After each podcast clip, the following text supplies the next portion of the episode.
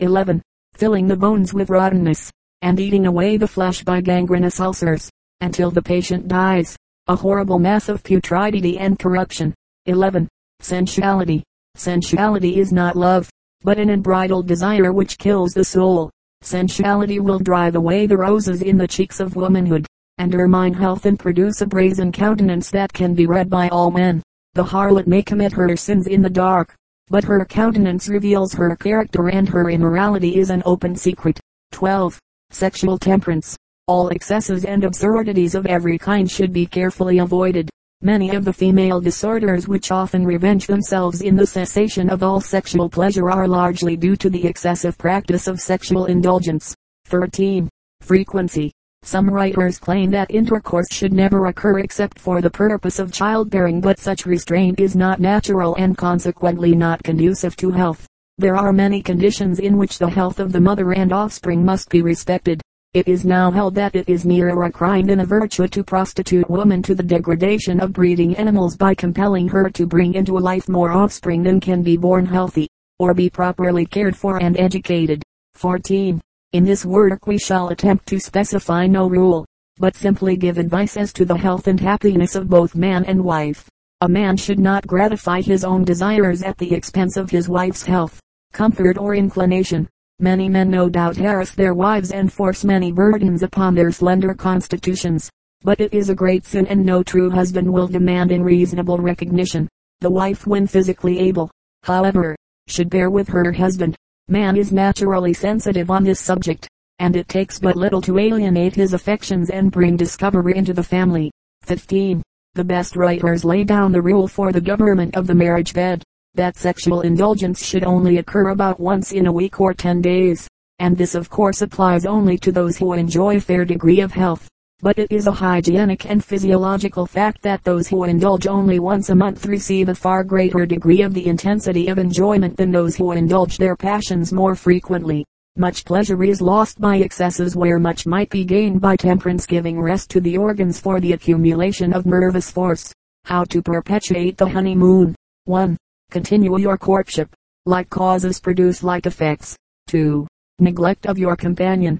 Do not assume a right to neglect your companion more after marriage than you did before. 3.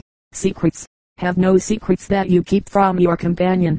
A third party is always disturbing. 4. Avoid the appearance of evil. In matrimonial matters it is often that the mere appearance contains all the evil. Love, as soon as it rises above calculation and becomes love, is exacting. It gives all, and demands all. 5. Once married, never open your mind to any change. If you keep the door of your purpose closed, evil or even desirable changes cannot make headway without help. 6. Keep step in mental development. A tree that grows for 40 years may take all the sunlight from a tree that stops growing at 20. 7. Keep a lively interest in the business of the home. To that do not pull together or weaker than either alone. 8. Gauge your expenses by your revenues. Love must eat. The sheriff often levies on Cupid long before he takes away the old furniture. 9. Start from where your parents started rather than from where they now are. Hollow and showy boarding often furnishes the too strong temptation, while the quietness of the humble home would cement the hearts beyond risk. 10. Avoid debt. Spend your own money, but earn it first. Then it will not be necessary to blame anyone for spending other people's. 11. Do not both get angry at the same time. Remember, it takes two to quarrel. 12. Do not allow yourself ever to come to an open rupture. Things unsaid need less repentance. 13. Study to conform your tastes and habits to the tastes and habits of your companion. If two walk together, they must agree. How to be a good wife. 1. Reverence your husband. He sustains by God's order a position of dignity as head of a family, head of the woman. Any breaking down of this order indicates a mistake in the union, or a digression from duty. 2. Love him.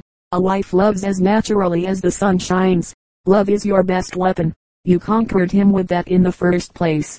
You can reconquer by the same means. 3. Do not conceal your love from him.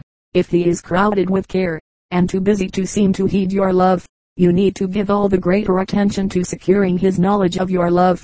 If you intermit, he will settle down into a hard, cold life with increased rapidity. Your example will keep the light on his conviction. the more he neglects the fire on the hearth, the more carefully must you feed and guard it. It must not be allowed to go out. Once out you must sit ever in darkness and in the cold. 4. Cultivate the modesty and delicacy of your youth. The relations and familiarity of wedded life may seem to tone down the sensitive and retiring instincts of girlhood, but nothing can compensate for the loss of these. However, much men may admire the public performance of gifted women. They do not desire that boldness and dash in a wife. The holy blush of a maiden's modesty is more powerful in hallowing and governing a home than the heaviest armament that ever a warrior bore. 5. Cultivate personal attractiveness. This means the storing of your mind with a knowledge of passing events, and with a good idea of the world's general advance. If you read nothing, and make no effort to make yourself attractive, you will soon sink down into a dull hack of stupidity. If your husband never hears from you any words of wisdom, or of common information, he will soon hear nothing from you. Dress and gossip soon wear out. If your memory is weak, so that it hardly seems worthwhile to read, that is additional reason for reading. 6. Cultivate physical attractiveness. When you were encouraging the attentions of him whom you now call husband, you did not neglect any item of dress or appearance that could help you. Your hair was always in perfect training. You never greeted him with a ragged or untidy dress or soiled hands. It is true that your market is made, but you cannot afford to have it broken. Cleanliness and good taste will attract now as they did formerly. Keep yourself at your best. Make the most of physical endowments. Neatness and order break the power of poverty. 7. Study your husband's character. He has his peculiarities. He has no right to many of them, and you need to know them. Thus you can avoid many hours of friction. The good pilot steers around the sunken rocks that lie in the channel. The engineer may remove them, not the pilot. You are more pilot than engineer. Consult his tastes. It is more important to your home that you should please him than anybody else. 8. Practice economy. Many families are cast out of peace into grumbling and discord by being compelled to fight against poverty, when there are no great distresses to be endured or accounted for. Complaint and fault-finding are not so often evoked. Keep your husband free from the annoyance of disappointed creditors, and he will be more apt to keep free from annoying you. To toil hard for bread, to fight the wolf from the door, to resist impatient creditors, to struggle against complaining pride at home, is too much to ask of one man. A crust that is your own is a feast, while a feast that is purloined from unwilling creditors is a famine. How to be a good husband. 1. Show your love. All life manifests itself. As certainly as a live tree will put forth leaves in the spring, so certainly will a living love show itself. Many a nobleman toils early and late to earn bread and position for his wife. He hesitates at no weariness for her sake. He justly thinks that such industry and providence give a better expression of his love than he could by caressing her and letting the grocery bills go unpaid. He fills the cellar and pantry. He drives and pushes his business. He never dreams that he is actually starving his wife to death. He may soon have a woman left to superintend his home, but his wife is dying. She must be kept alive by the same process that called her into being. Recall and repeat the little attentions and delicate compliments that once made you so agreeable, and that fanned her love into a consuming flame. It is not beneath the dignity of the skillful physician to study all the little symptoms, and order all the little round of attentions that check the waste of strength and brace the staggering constitution. It is good work for a husband to cherish his wife. 2. Consult with your wife.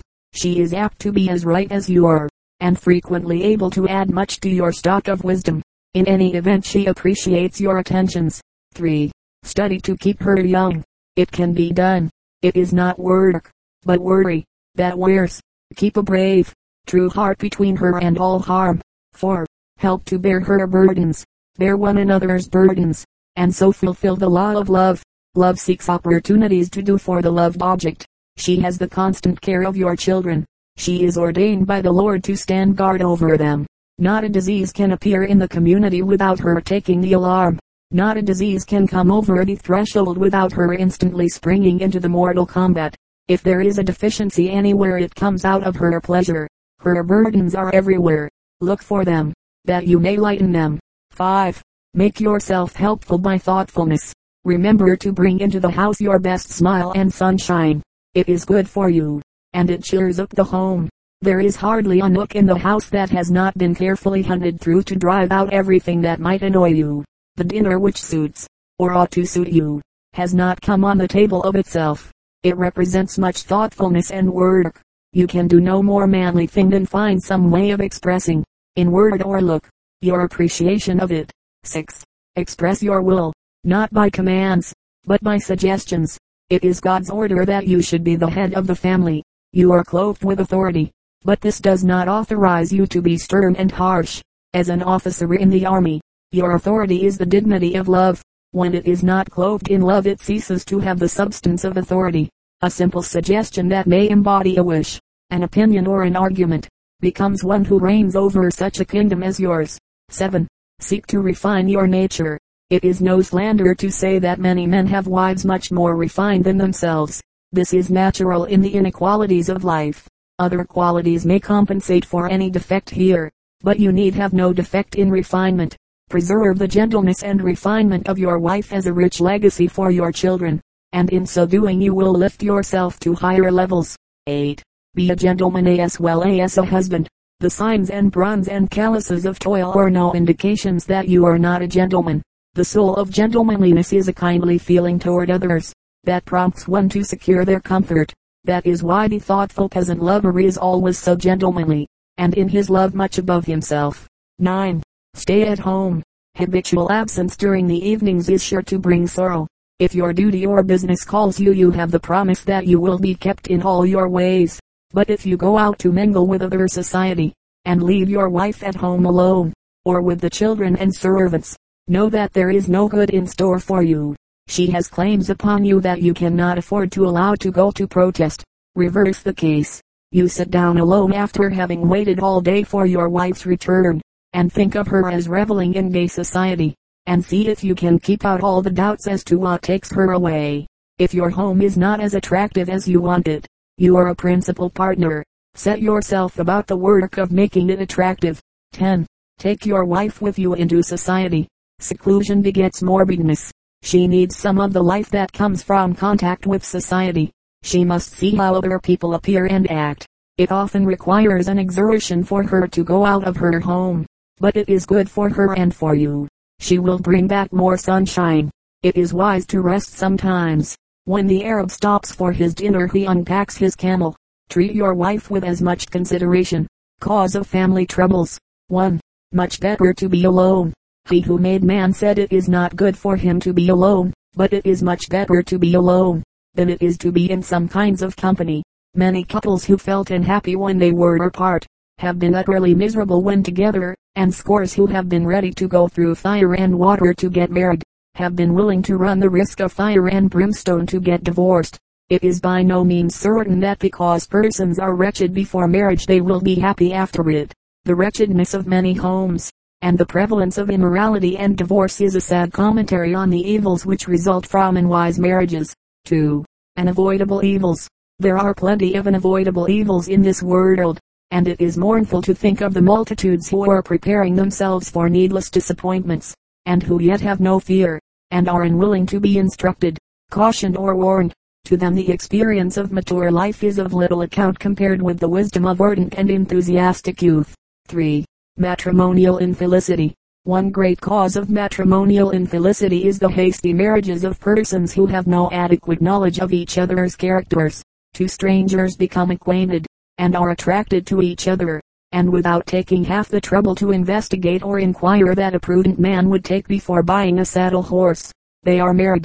In a few weeks or months it is perhaps found that one of the parties was married already, or possibly that the man is drunken or vicious, or the woman anything but what she should be. Then begins the bitter part of the experience: shame, disgrace, scandal, separation, sin and divorce, all come as the natural results of a rash and foolish marriage. A little time spent in honest, candid, and careful preliminary inquiry and investigations would have saved the trouble. 4. The climax. It has been said that a man is never utterly ruined until he has married a bad woman. So the climax of woman's miseries and sorrows may be said to come only when she is bound with that bond which should be her chiefest blessing and her highest joy, but which may prove her deepest sorrow and her bitterest curse. 5. The folly of follies. There are some lessons which people are very slow to learn, and yet which are based upon the simple principles of common sense. A young lady casts her eye upon a young man. She says, "I mean to have that man." She plies her arts, engages his affections, marries him, and secures for herself a life of sorrow and disappointment, ending perhaps in a broken-up home or an early grave. Any prudent, intelligent person of mature age might have warned or cautioned her, but she sought no advice, and accepted no admonition. A young man may pursue a similar course with equally disastrous results. 6. Haphazard. Many marriages are undoubtedly arranged by what may be termed the accident of locality. Persons live near each other, become acquainted, and engage themselves to those whom they never would have selected as their companions in life if they had wider opportunities of acquaintance. Within the borders of their limited circle they make a selection which may be wise or may be unwise. They have no means of judging. They allow no one else to judge for them. The results are sometimes happy and sometimes unhappy in the extreme. It is well to act cautiously in doing what can be done but once. It is not a pleasant experience for a person to find out a mistake when it is too late to rectify it. 7. We all change. When two persons of opposite sex are often thrown together they are very naturally attracted to each other, and are liable to imbibe the opinion that they are better fitted for lifelong companionship than any other two persons in the world. This may be the case, or it may not be. There are 1,000 chances against such a conclusion to one in favor of it. But even if at the present moment these two persons were fitted to be associated, no one can tell whether the case will be the same 5 or 10 years hence. Men change, women change, they are not the same they were 10 years ago, they are not the same they will be 10 years hence. 8. The safe rule. Do not be in a hurry, take your time and consider well before you allow your devotion to rule you. Study first your character, then study the character of her whom you desire to marry. Love works mysteriously, and if it will bear careful and cool investigation, it will no doubt thrive under adversity. When people marry they unite their destinies for the better or the worse. Marriage is a contract for life and will never bear a hasty conclusion. Never be in a hurry. Jealousy its cause and cure. Trifles, light as air, are to the jealous confirmations strong, as proofs of Holy Writ. Shakespeare. Nor jealousy was understood. The injured lover's hell. Milton. Oh, beware, my lord, of jealousy, it is the green-eyed monster which doth mock the meat it feeds on. Shakespeare. 1. Definition. Jealousy is an accidental passion, for which the faculty indeed is unborn. In its nobler form and in its nobler motives it arises from love, and in its lower form it arises from the deepest and darkest pit of Satan. 2. How developed. Jealousy arises either from weakness, which from a sense of its own want of lovable qualities is not convinced of being sure of its cause, or from distrust, which thinks the beloved person capable of infidelity. Sometimes all these motives may act together. 3. Noblest jealousy.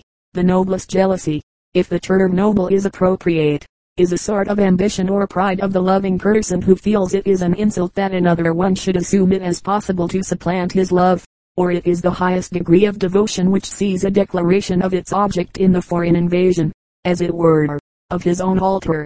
Jealousy is always a sign that a little more wisdom might adorn the individual without harm. 4. The lowest jealousy. The lowest species of jealousy is a sort of avarice of envy which, without being capable of love, at least wishes to possess the object of its jealousy alone by the one party assuming a sort of property right over the other. This jealousy, which might be called the satanic, is generally to be found with old withered husbands, whom the devil has prompted to marry young women and who forthwith dream night and day of cuckolds' horns. These argoside keepers are no longer capable of any feeling that could be called love.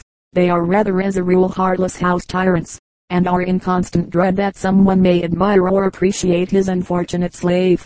5. Want of lore. The general conclusion will be that jealousy is more the result of wrong conditions which cause uncongenial unions, and which through moral corruption artificially create distrust, than a necessary accompaniment of love.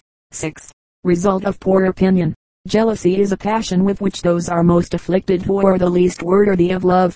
An innocent maiden who enters marriage will not dream of getting jealous, but all her innocence cannot secure her against the jealousy of her husband if he has been a libertine. Those are wont to be the most jealous who have the consciousness that they themselves are most deserving of jealousy. Most men in consequence of their present education and corruption have so poor an opinion not only of the male, but even of the female sex, that they believe every woman at every moment capable of what they themselves have looked for among all and have found among the most unfortunate, the prostitutes. No libertine can believe in the purity of woman, it is contrary to nature. A libertine therefore cannot believe in the loyalty of a faithful wife. 7. 1. Justifiable. There may be occasions where jealousy is justifiable. If a woman's confidence has been shaken in her husband, or a husband's confidence has been shaken in his wife by certain signs or conduct, which have no other meaning but that of infidelity, then there is just cause for jealousy. There must, however, be certain proof as evidence of the wife's or husband's immoral conduct. Imaginations or any foolish absurdities should have no consideration whatever, and let everyone have confidence until his or her faith has been shaken by the revelation of absolute facts. 8. Caution and advice. No couple should allow their associations to develop into an engagement and marriage if either one has any inclination to jealousy. It shows invariably a want of sufficient confidence, and that want of confidence, instead of being diminished after marriage, is liable to increase, until by the aid of the imagination and wrong interpretation the home is made a hell and divorce a necessity. Let it be remembered, there can be no true love without perfect and absolute confidence. Jealousy is always the sign of weakness or madness. Avoid a jealous disposition, for it is an open acknowledgment of a lack of faith. The improvement of offspring. Why bring into the world idiots, fools, criminals and lunatics? 1. The right way. When mankind will properly love and marry and then rightly generate, carry, nurse and educate their children, will they indeed and in truth carry out the holy and happy purpose of their Creator. See those miserable and depraved scapegoats of humanity, the demented simpletons, the half-crazy, unbalanced multitudes which infest our earth, and fill our prisons with criminals and our poor houses with paupers. Oh! The boundless capabilities and perfections of our godlike nature and, alas, its deformities. All is the result of the ignorance or indifference of parents. As long as children are the accidents of lust instead of the premeditated objects of love, so long will the offspring deteriorate and the world be cursed with deformities, monstrosities, unhuman issues and cranks. 2. Each after its kind, like parents like children, in their own image beget they them. In what other can they? How can a corrupt tree bring forth good fruit? How can animal propensities in parents generate other than depraved children? Or moral purity beget beings other than as holy by nature as those at whose hands they received existence and constitution? 3. As are the parents, physically, mentally and morally when they stamp their own image and likeness upon progeny, so will be the constitution of that progeny. 4. Just as the twig is bent the tree's inclined. Yet the bramble cannot be bent to bear delicious peaches, nor the sycamore to bear grain. Education is something, but parentage is everything, because it dies in the wool, and thereby exerts an influence on character almost infinitely more powerful than all other conditions put together. 5. Healthy and beautiful children. Thoughtless mortal, before you allow the first goings forth of love, learn what the parental conditions in you mean, and you will confer a great boon upon the prospective bone of your bone, and flesh of your flesh, if it is in your power to be the parent of beautiful, healthy, moral and talented children instead of diseased and depraved. Is it not your imperious duty then, to impart to them that physical power, moral perfection, and intellectual capability, which shall ennoble their lives and make them good people and good citizens? 6. Pause and tremble. Prospective parents, will you trifle with the dearest interests of your children? Will you in matters thus momentous, headlong rush where angels dare not tread, seeking only mere animal indulgence? Well might cherubim shrink from assuming responsibilities thus momentous, yet how many parents tread this holy ground completely unprepared, and almost as thoughtlessly and ignorantly as brutes, entailing even loathsome diseases and sensual propensities upon the fruit of their own bodies, whereas they are bound, by obligations the most imperious, to bestow on them a good physical organization, along with a pure, moral, and strong intellectual constitution, or else not to become parents, especially since it is easier to generate human angels than devils incarnate. 7. Hereditary descent. This great law of things, hereditary descent, fully proves and illustrates in any required number and variety or cases, showing that progeny inherits the constitutional natures and characters, mental and physical, of parents, including predispositions to consumption, insanity, all sorts of disease, etc., as well as longevity, strength, stature, looks, disposition, talents, all that is constitutional. From what other source do or can they come? Indeed, who can doubt a truth as palpable as that children inherit some, and if some, therefore all, the physical and mental nature and constitutor of parents, thus becoming almost their facsimiles? 8. Illustrations. A whaleman was severely hurt by a harpooned and desperate whale turning upon the small boat, and, by his monstrous jaws, smashing it to pieces, one of which, striking him in his right side, crippled him for life. When sufficiently recovered, he married, according to previous engagement, and his daughter, born in due time, and closely resembling him in looks, constitution and character, has a weak and sore place corresponding in location with that of the injury of her father. Tubercles have been found in the lungs of infants at birth, born of consumptive parents, a proof, clear and demonstrative, that children inherit the several states of parental physiology existing at the time they receive their physiological constitution. The same is true of the transmission of those diseases consequent on the violation of the law of chastity, and the same conclusion established thereby. 9. Parents' participation. Each parent furnishing an indispensable portion of the materials of life, and somehow or other, contributes parentally to the formation of the constitutional character of their joint product, appears far more reasonable, than to ascribe, as many do, the whole to either, some to paternity, others to maternity. Still, this decision, go which way it may, does not affect the great fact that children inherit both the physiology and the mentality existing in parents at the time they receive being and constitution. 10. Illegitimate. So our bastards also furnish strong proof of the correctness of this our leading doctrine. They are generally lively, sprightly, witty, frolicsome, knowing, quiet of perception, apt to learn, full of passion, quick-tempered, impulsive throughout, hasty, indiscreet, given to excesses, yet abound in good feeling, and are well calculated to enjoy life, though in general sadly deficient in some essential moral elements. 11. Character of illegitimates. Wherein, then, consists this difference? First, in novelty, lending an enchantment rarely experienced in sated wedlock, as well as in power of passion sufficient to break through all restraint, external and internal, and hence their high-wrought organization. They are usually wary and on the alert, and their parents drank stolen waters. They are commonly wanting in moral balance, or else delinquent in some important moral aspect, nor would they have ever been born unless this had been the case, for the time being at least, with their parents.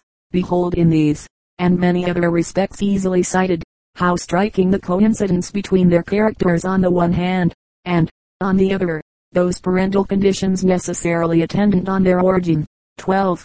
Children's condition depends upon parents' condition at the time of the sexual embrace. Let parents recall, as nearly as may be, their circumstances and states of body and mind at this period, and place them by the side of the physical and mental constitutions of their children, and then say whether this law is not a great practical truth, and if so, its importance is as the happiness and misery it is capable of affecting, the application of this mighty engine of good or evil to mankind, to the promotion of human advancement, is the great question which should profoundly interest all parents. 13. The vital period.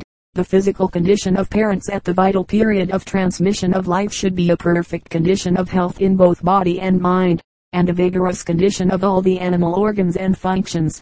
14. Muscular preparation. Especially should parents cultivate their muscular system preparatory to the perfection of this function, and of their children, because, to impart strength and stamina to offspring, they must of necessity both possess a good muscular organization, and also bring it into vigorous requisition at this period. For this reason, if for no other, let those of sedentary habits cultivate muscular energy preparatory to this time of need. 15. The seed. So exceedingly delicate are the seeds of life, that, unless planted in a place of perfect security, they must all be destroyed and our race itself extinguished. And what place is as secure as that chosen, where they can be reached only with the utmost difficulty, and then only as the peril of even life itself? Imperfect seed sown in poor ground means a sickly harvest, 16. Healthy people. Most children, the most healthy classes, have the most numerous families, but that, as luxury enervates society, it diminishes the population, by enfeebling parents, nature preferring none rather than those too weakly to live and be happy, and thereby rendering that union unfruitful which is too feeble to produce offspring sufficiently strong to enjoy life. Debility and disease often cause barrenness. Nature seems to rebel against sickly offspring. 17. Why children die. Inquire whether one or both the parents of those numerous children that die around us, have not weak lungs, or a debilitated stomach, or a diseased liver, or feeble muscles, or else use them but little, or disordered nerves, or some other debility or form of disease. The prevalence of summer complaints, colic, cholera infantum, and other affections of these vital organs of children is truly alarming, sweeping them into their graves by the million. Shall other animals rear nearly all their young, and shall man, constitutionally by far the strongest of them all, lose half or more of his? Is this the order of nature? Remember, but they